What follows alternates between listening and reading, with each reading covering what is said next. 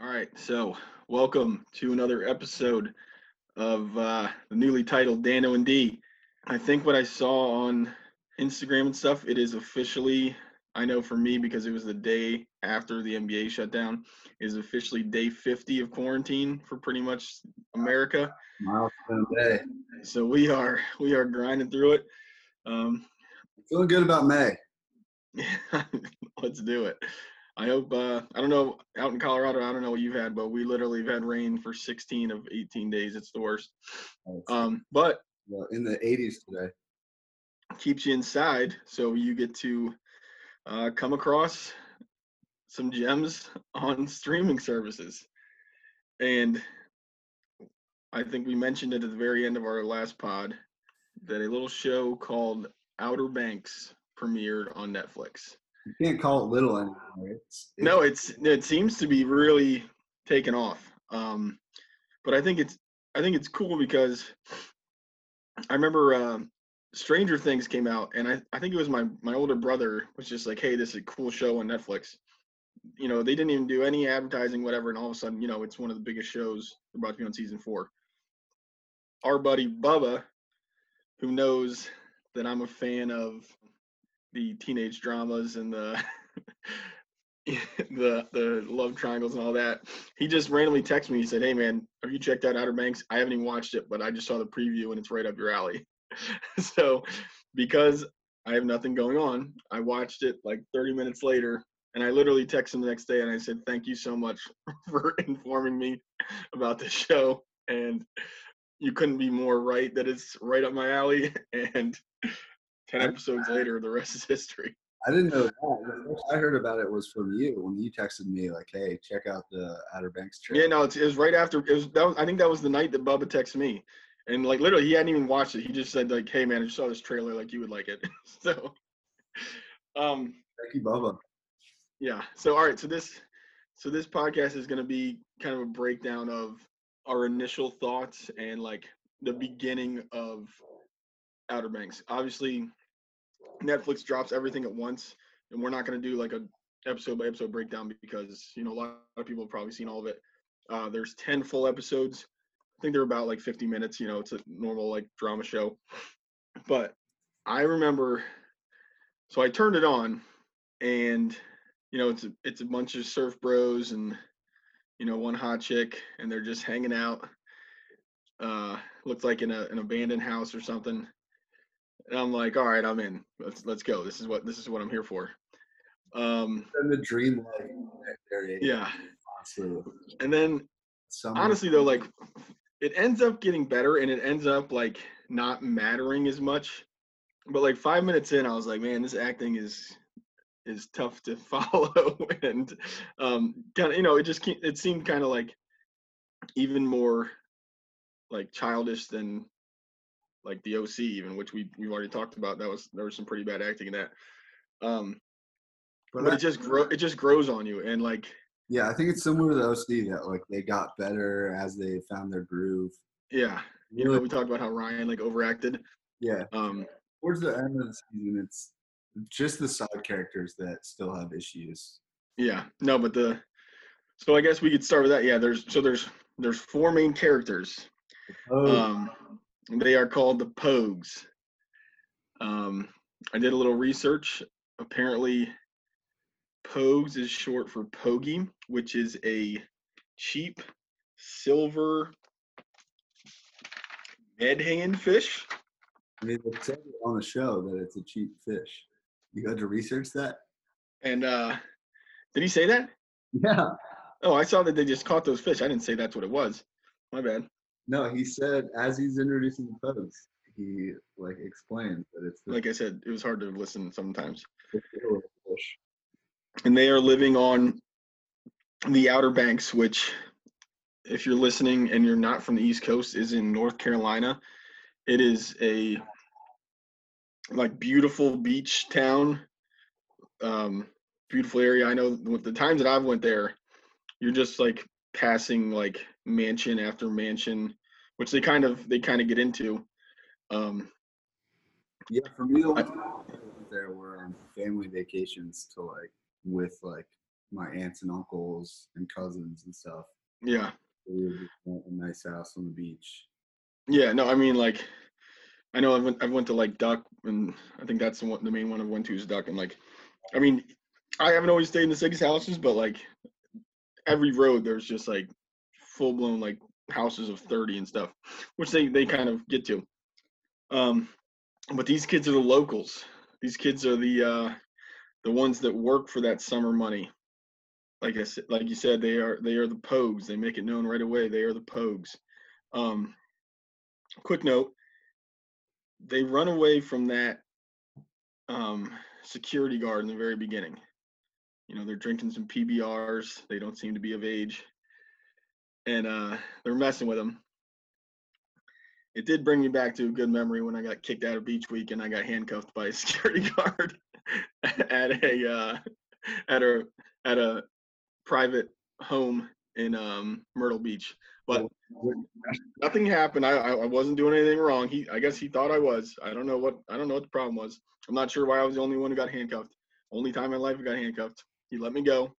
But uh, it reminded me of that, you know, like the the neighborhood security guard just uh, taking things a little too seriously. But well, JJ that sort of initiative is begging to be punished when they're like torturing him. I like that line. Oh yeah, yeah, JJ. Yeah. So yeah, let's go into it. Where did you stay that night at Beach Week? Uh, right down the street from your house. I, I didn't stay at your house. A lot of us did. I think Clem and Nacho did. I stayed at another friend's house. Yeah, so I we got kicked out of one house. Had to drive about 30 minutes to the other side of Myrtle. Found a place the next day, but yeah, Danno was Danno and his buddies were very accommodating. Uh, gave us a place to crash until we figured out where to go. So the the main character is uh, a young man. It's it's kind of hard at first to tell how old he is. Um, and he's he's actually doing a voiceover. He's a narrator, which sometimes is bad, but I think in this show it actually kind of works. Cool. Um, and he first introduces his best friend JJ, who is, I guess, the definition of a pogue. He's, you know, works on the water, surfer. You know, th- this is his life. Uh, surfer, klepto, and a future tax cheat. Yeah, yeah. Future tax sheet was good. And then um, they have their friend Pope. Who's supposedly the smart one, but Yeah. I have some questions about that. And I also want to say that I I disagree with name and character Pope when they're called Pogues because I never knew who they were like I don't know if they were saying Pogues or Pope like numerous times and it messed me up for a while. But I mean I I worked it out, but just just in general that kind of annoyed me. Glad you in that adversity. Then um The Kie. Kie, what what is her full name? Uh, I think Kiara. Kiara, yeah. So she is so she is a rich girl who so maybe decides to hang out with Pogues. Um, I guess they make they make reference that she's environmentalist, she's all that, and she doesn't seem like she's into the rich kid lifestyle. But so she she decides to hang out with these these surfer dudes. Um, and then the main character introduces himself. His name is John B. Um, he does mention that they all have a crush on Kie, which makes sense. Um, Can't blame him. and he he is a, I guess it turns out, 16 year old who 27 years. Yeah, yeah, 16 in the show. He lost his father in a shipwreck, or his his father vanished at sea, and that is kind of like what the hell? Okay, um, On Skip Town and lives in Colorado. yeah, his yeah, his mom's living with Danno.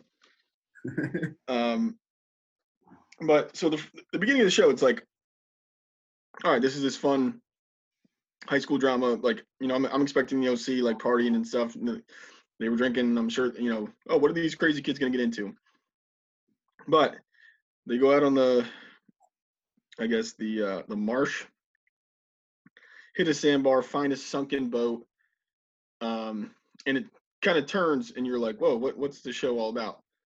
They drive away, and you see a dead body. and It's instantly. So- had on our hands. yeah, so honestly, it was like, oh, this is a very different show than what I thought it was. But I didn't necessarily think in a bad way. But you know, now all of a sudden there's there's dead people. What's going on here? They when they found the, the wrecked boat, which I guess is a nice boat. What's it called? A Grady or something? I can't remember the name of it. Grady White. Yeah. and um, they find a, a hotel room key. They want to turn it in, but whatever. So they end up just going to this hotel room, and after some snooping around, they find a ton of money and a gun. So then it's like, all right, there was a dead body, and now all of a sudden it's some sort of mystery. Who is this person? Why is there money and guns? So really, like within like five minutes, the, the whole show is flipped over to a different genre, really. But Yeah. still, still keeping true to its teenager relationship stuff, which, once again, I love. I don't know if you noticed, but in that motel scene, JJ, one of the things he steals along with the gun and money is a used deodorant, yeah. Yeah. I mean, which is like, kind like, of what like we said, JJ's Pogue life. He, ne- he needs what he needs. Um, So what was your I- scene of the episode? what's that? What was your favorite scene of this whole episode? If you had to pick just one. Mm, the kegger. At, at the boneyard? I mean, like, so the so these 16 year old kids find a gun. They they find uh they find money. They're running from the cops, and they figure the only way to get over it is to throw a kegger. Um, John B explains to us a new group. So we got the Pogues, which we've explained. Then we got the Kooks. And the Kooks are the you know the rich kids which he he, he announces the uh, second homers like these are all the kids who come down for the summer probably in prep school. Um and then also just the tourists. So like you know kids go down with their family like we just talked about and they're like oh there's a kegger going on. Let's go to this party. So then we meet we meet um sarah cameron who is the queen of the kooks I guess she used to be really good friends with Kie, and now she, her and Kie hate each other. Um, I guess you know she's just a rich girl, pretty girl. That's what they make come off as. Um, they obviously don't like the Kooks, but you know they let them hang out, whatever. Um, fight starts between really JJ and Sarah's boyfriend Topper. All right, so Topper, if anyone has missed has listened to an OC podcast of ours is like literally copied from Luke from the OC. I mean, Perfect Just- description. like I mean, the looks, the act, everything. Um, he gets mad. He pushes a beer. All, all of a sudden, there's a big fight, and um, John B. Once again is is fighting with Topper. Topper ends up winning, which again I have a problem with the, the, the, rich guy beating beating the tough guy, but it, it keeps happening, I guess. And he ends up he's like drowning him. It looks like he, he's possibly going to kill him. Um, and we mentioned that they found a gun earlier. JJ decides that uh, in a party with like hundreds of people that it's a good idea to put a gun to Topper's head to stop the fight. I feel like he probably could have tackled him. Um, I don't think a pistol was necessary. And he starts shooting the gun off in the air. Um, things get crazy. Party ends. But uh, yeah, that's that's my favorite scene. That is a long-winded way to say that's my favorite scene. One thing I can up is you'll notice that, and this might just be you know biased towards the Pogues and you know love of the Pogues, but they let fights happen one on one, whereas the Kooks are always fighting like three on one, four on two. Oh yeah, yeah, and we'll get in. There's actually a couple episodes in. There's a, I have a big problem with that, but that might be right. That might be right. Although kind of bringing in the gun might ruin that. Yeah, yeah, that was that was tough. So then we move on. Well, then my favorite scene, the scuba diving scene, Oh yeah, which I mean, as a person who's scuba certified and gone a few times, I had a few issues with this. it wasn't it wasn't factually accurate. Most specifically, uh, John B's air gauge that was just like an actual countdown to zero, Yeah, yeah, it looked like a stopwatch. which was uh, that was pretty uh, dramatic. And then also just Pope doing the calculations, figuring out how long he needed the safety stop for, just in his head with no Google, no dive table, no anything was uh, was pretty remarkable. Yeah, see, I don't, yeah, I, I wouldn't catch all that stuff, but I, I definitely understand that that wouldn't have made much sense. Um, yeah, so they're scuba diving back at this boat that they found, um, because they obviously, after going to the hotel room, they think something important is here. John B goes scuba diving. The cops show up, telling the marsh is closed. They got to get out of here. Luckily, John B doesn't get caught, uh, and he finds a bag, and we don't know what's in it, but seems like something good. They're all excited.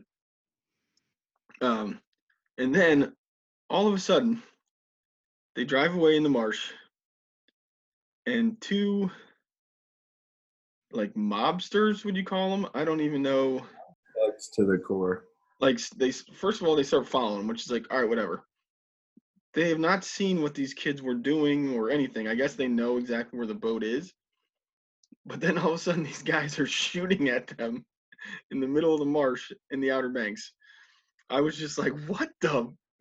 You know, like seemed like a rash move. Like maybe catch up with them and figure figure out if they knew anything or if they even had anything. It didn't show that they saw the kids get something. Um, Yeah, like one of the things that the lack of just gun safety in the show is completely. yeah, but yeah, these two guys were were like nuts. Um, d- do we figure out are they like treasure hunters? Is that just what they're, or they work for somebody? yeah, it's I don't ever really explain it, but Yeah, the impression that they're just working for someone trying to find this treasure. yeah. That's- So that's then they end up. All they found was a little compass. That's all that was in the bag. The other kids are pissed off, like they thought it was going to be money or whatever.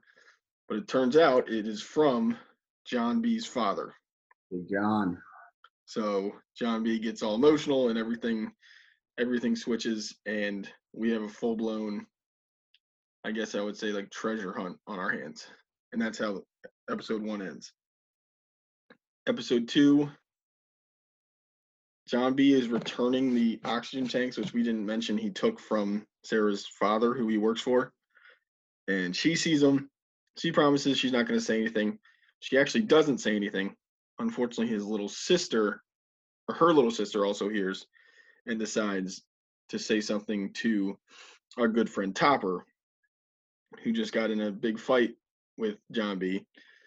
Um, so down the line,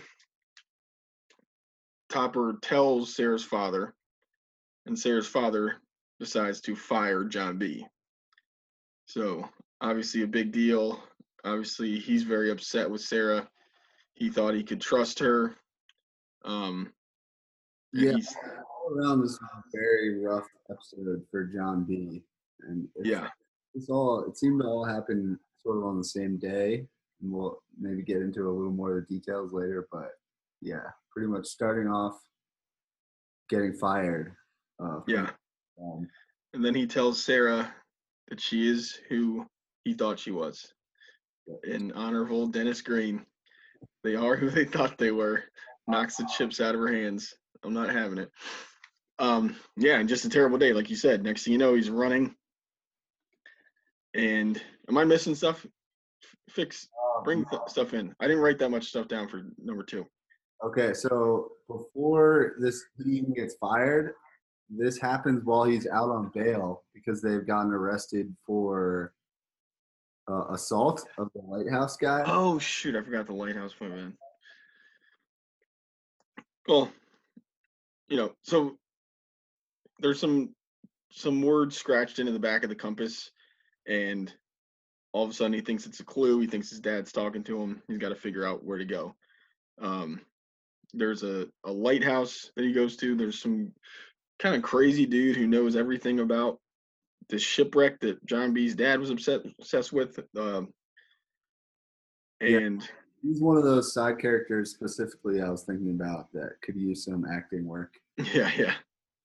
And then um, he sees the compass and freaks out. So immediately it's like this compass is trouble.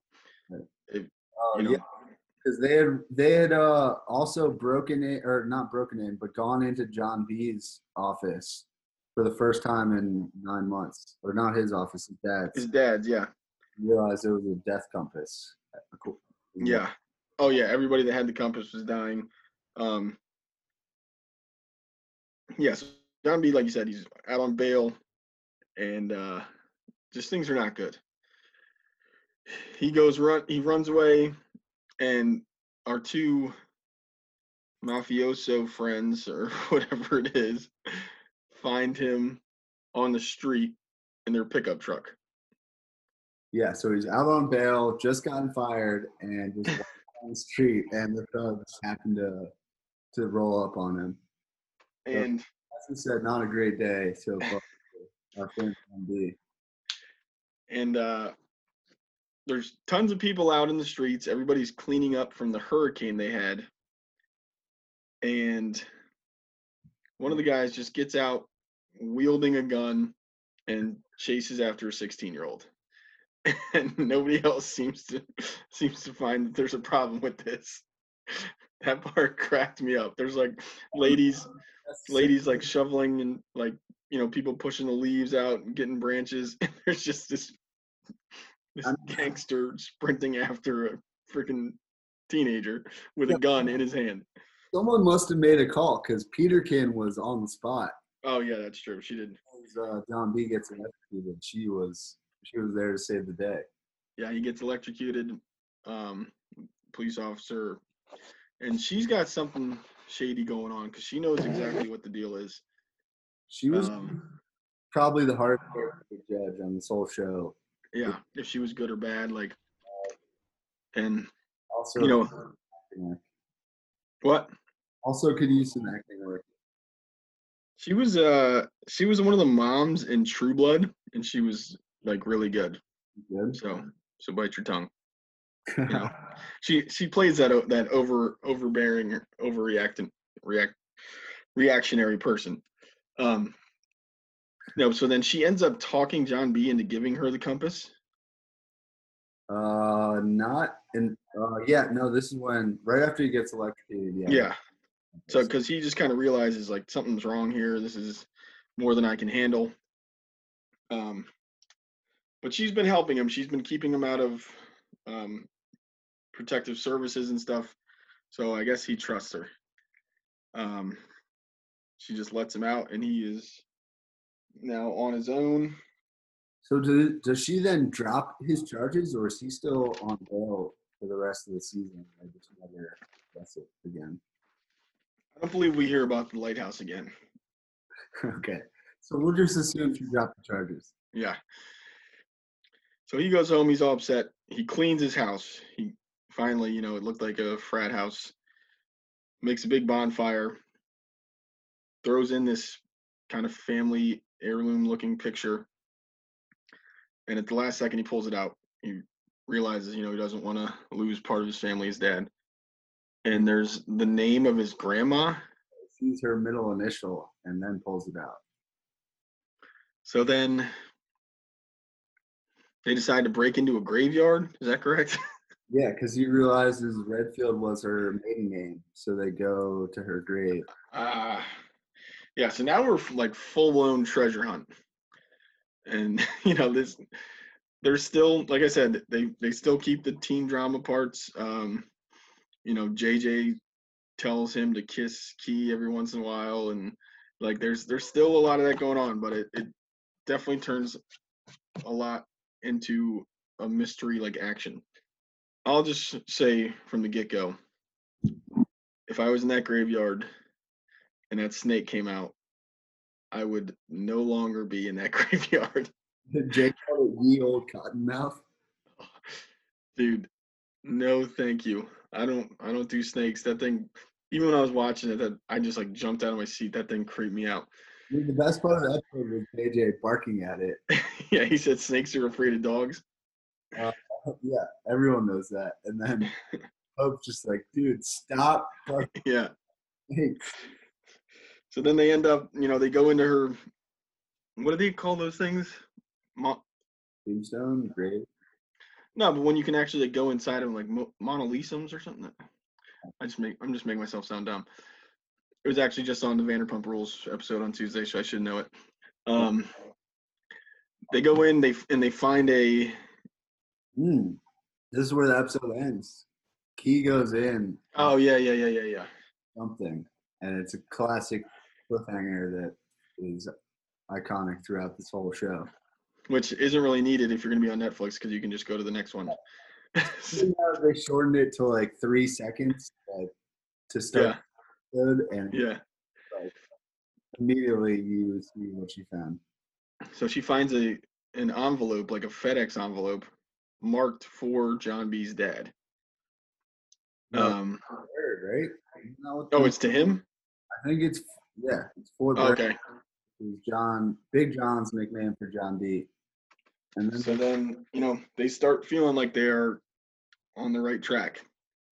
And then they head home. It is a video recorder, tape recorder. what, tape recorder, sorry, tape recorder of what he needs to do to find the shipwreck that his dad has dedicated his life to. Um, it's a pretty emotional scene. His dad says how much he loves him, even if he doesn't show it. You know, John B hits it in the heart. You got some crying going. Kie tries to help him. JJ and Pope are not very uh, sensitive to the situation. They just want to talk about where the money is. And um, what's the name of the the boat? The Merchant, Royal Merchant. the Royal Merchant. Yeah, yeah. So and we find out that there's supposed to be like four hundred million dollars worth of gold on this boat. Yeah. Um, Get the best scene of this episode is them, the Pogues, talking about what they would each do with a hundred million. I did write that down. I love that scene. What did- what what did you like about that scene? Uh, just how perfect and their answers were. Like Pope would pay for college in advance and textbooks. With a hundred million dollars. Like, all right, Pope, what are you gonna do with the other ninety-nine million five hundred thousand and whatever change? Uh, like, he would just. Oh, and some someone's like, yeah, what does a socialist do when she's rich? And she just wants to put out a double album about Outer Banks. yeah, which apparently now she's a musician. We didn't know that. Uh, And uh, and JJ wants to get a big ass house on Figure Eight and go full kook. Which is, I did like that when they just decided well, they'll just give up this pogue life and become kooks once they get the money. Yeah, so going full kook. yeah, figure eight is the area the kooks live. The cut we haven't mentioned. The cut is where the pogues live. Yeah, so they're all they're ready to to get this treasure. They they are pretty sure they can find this boat after all the stuff they've gotten from his dad. Um, they go to the hotel that JJ works at to get on the internet. Seemed that- like he I didn't, I didn't catch what. yeah, because he said like he said I need my badge, and he seemed to know he knew the kitchen workers. I think he was a busboy there. So they go in, they find the coordinates um, to find the Royal Merchant. So they are like all set. You know, they think they're gonna do this. They find out it's too deep. They need a drone, right? Yeah. and they go to steal one, of course, because that's what the Pogues do at JJ's dad's old place of business. Uh, almost get away with it. JJ gives a sob story about his dad's gonna beat him if he doesn't get his saw back or whatever. So he get, and then John B actually goes around the security guard and gets the drone, right? Yeah, he gets the drone. They get caught. I feel like because Kie decided to start deflating that second The other tire, bobby pin. yeah, Is that possible to deflate a tire with a bobby pin? And also, like, he was so far away from where they were, like they had enough time to finish up. But that, I have certainly that's just certainly never tried to deflate a tire with a bobby pin, so I can't tell you yes or no.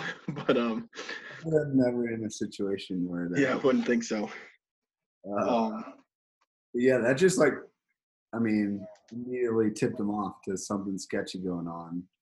yeah, start running instead of maybe like a walk. And then so my favorite part of the episode and forgive me i believe this is episode three Yeah. is when they go to work for pope's dad who i guess runs a grocery store and they deliver groceries with via boat to places especially after this hurricane and they are delivering a boat or groceries to a golf course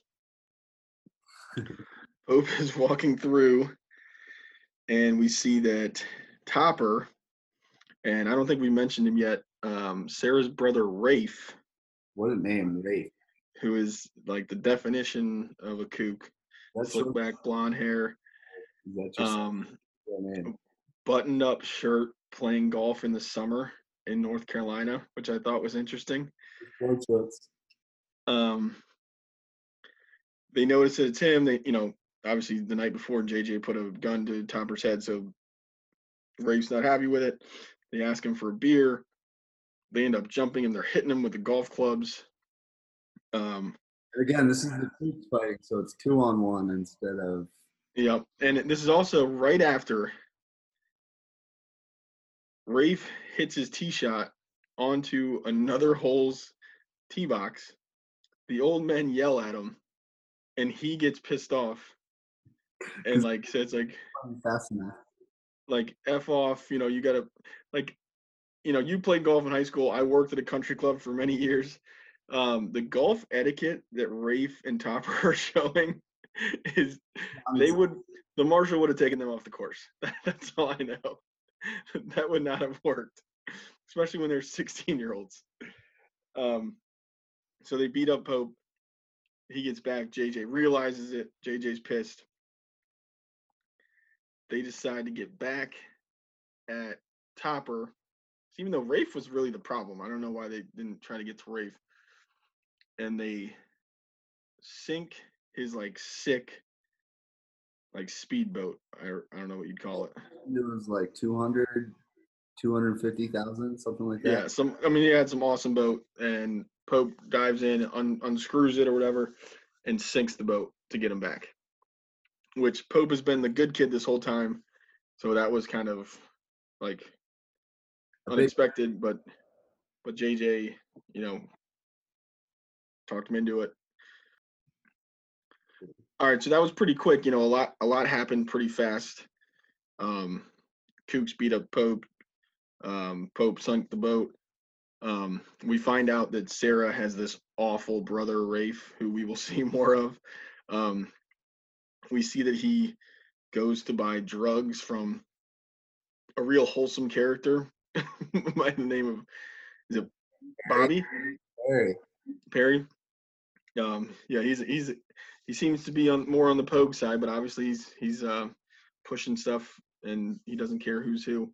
Yeah, Um, I noticed about when Rafe goes to buy that cocaine I'm not sure if we've been introduced to him yet, but we see JJ's dad is leaving just as Rafe is showing up. So you Yeah, so I don't know if we'd met him yet, but he definitely we did hear that you know JJ's you know a Pogue for life and an alcoholic and or a, many, a line of many alcoholics and all that stuff. Um, yeah, and we'll meet his dad a little more soon. Dad's a tough character. um, all right, what what else from this episode did you want to mention?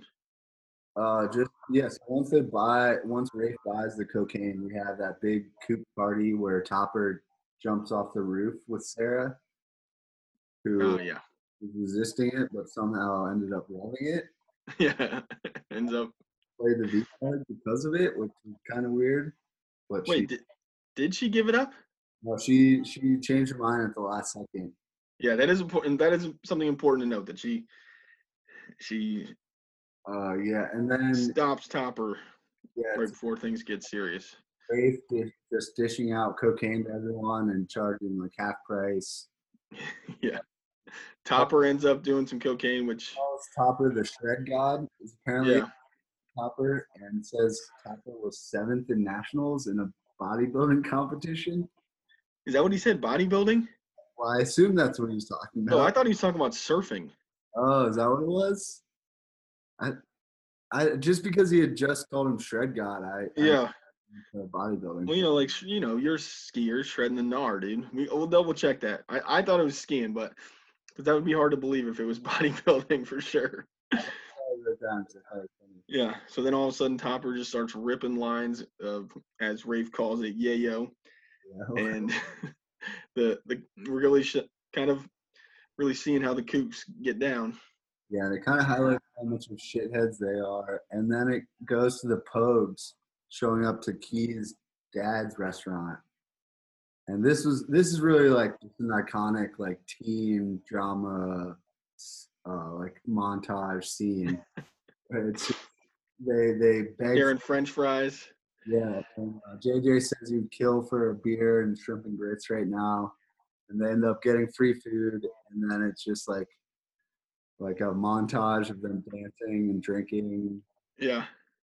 uh, and just you know like They're all happy. Everything seems great.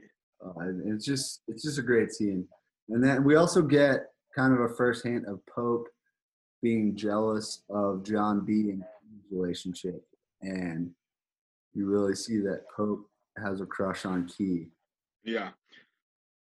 Because it, no, it's weird. In the first three episodes, you don't know if Key likes any of the guys.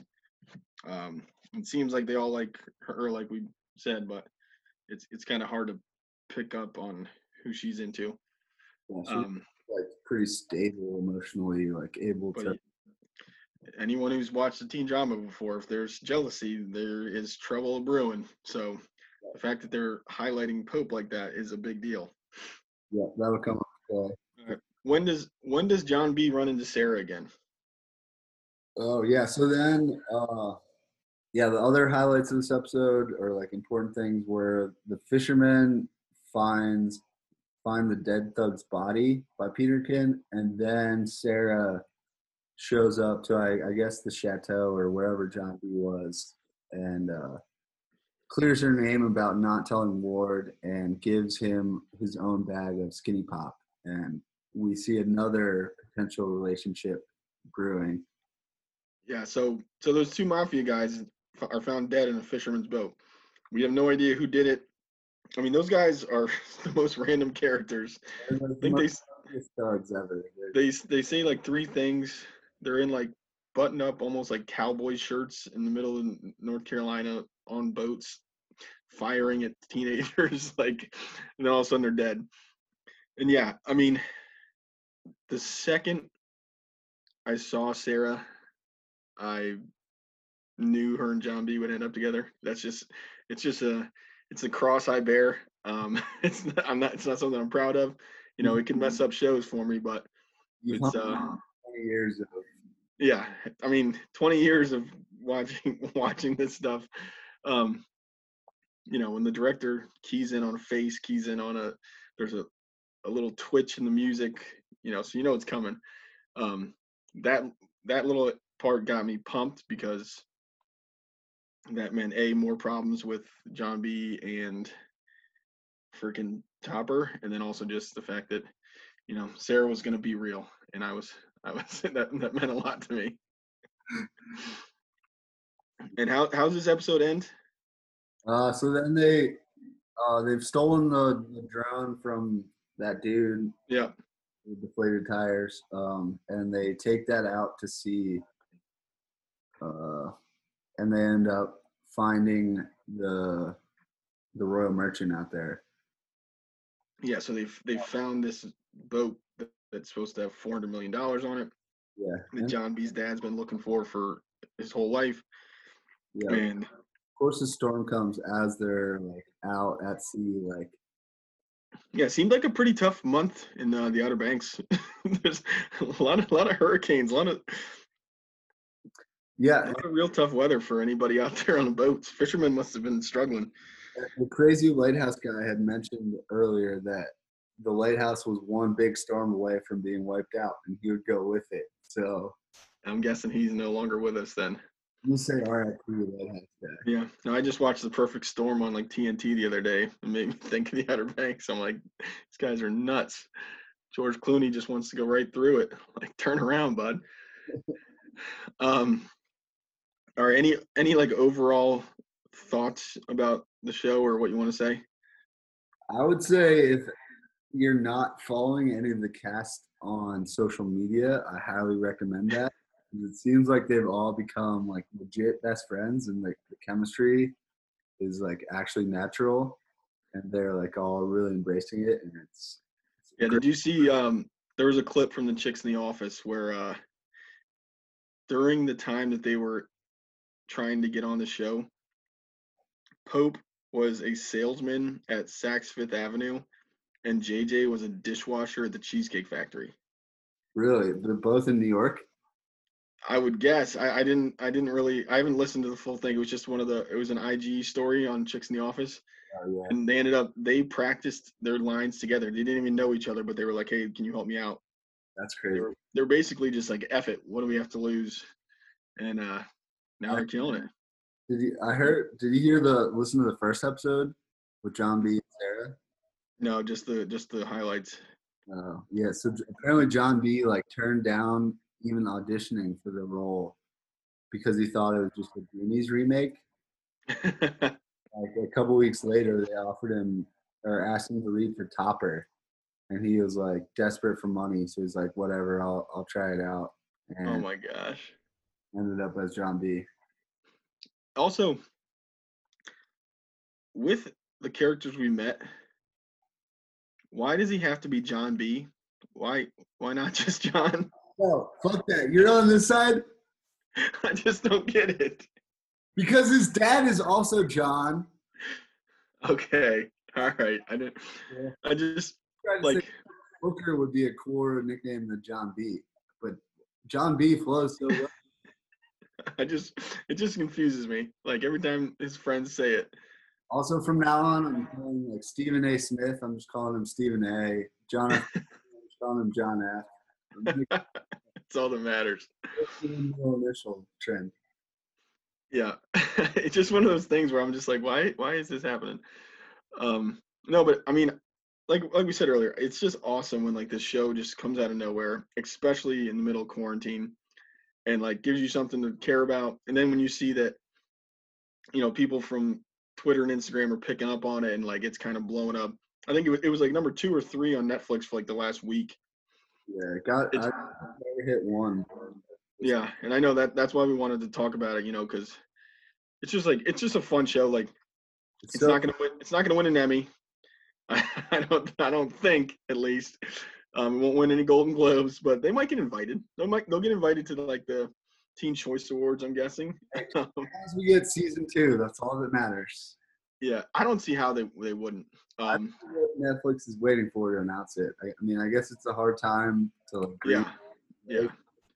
And I mean, obviously, we won't, no spoilers, but it's definitely set up for a, another run. So, Yes, um, What's our plan? We're gonna do a full breakdown of the goat episode of the season, episode four.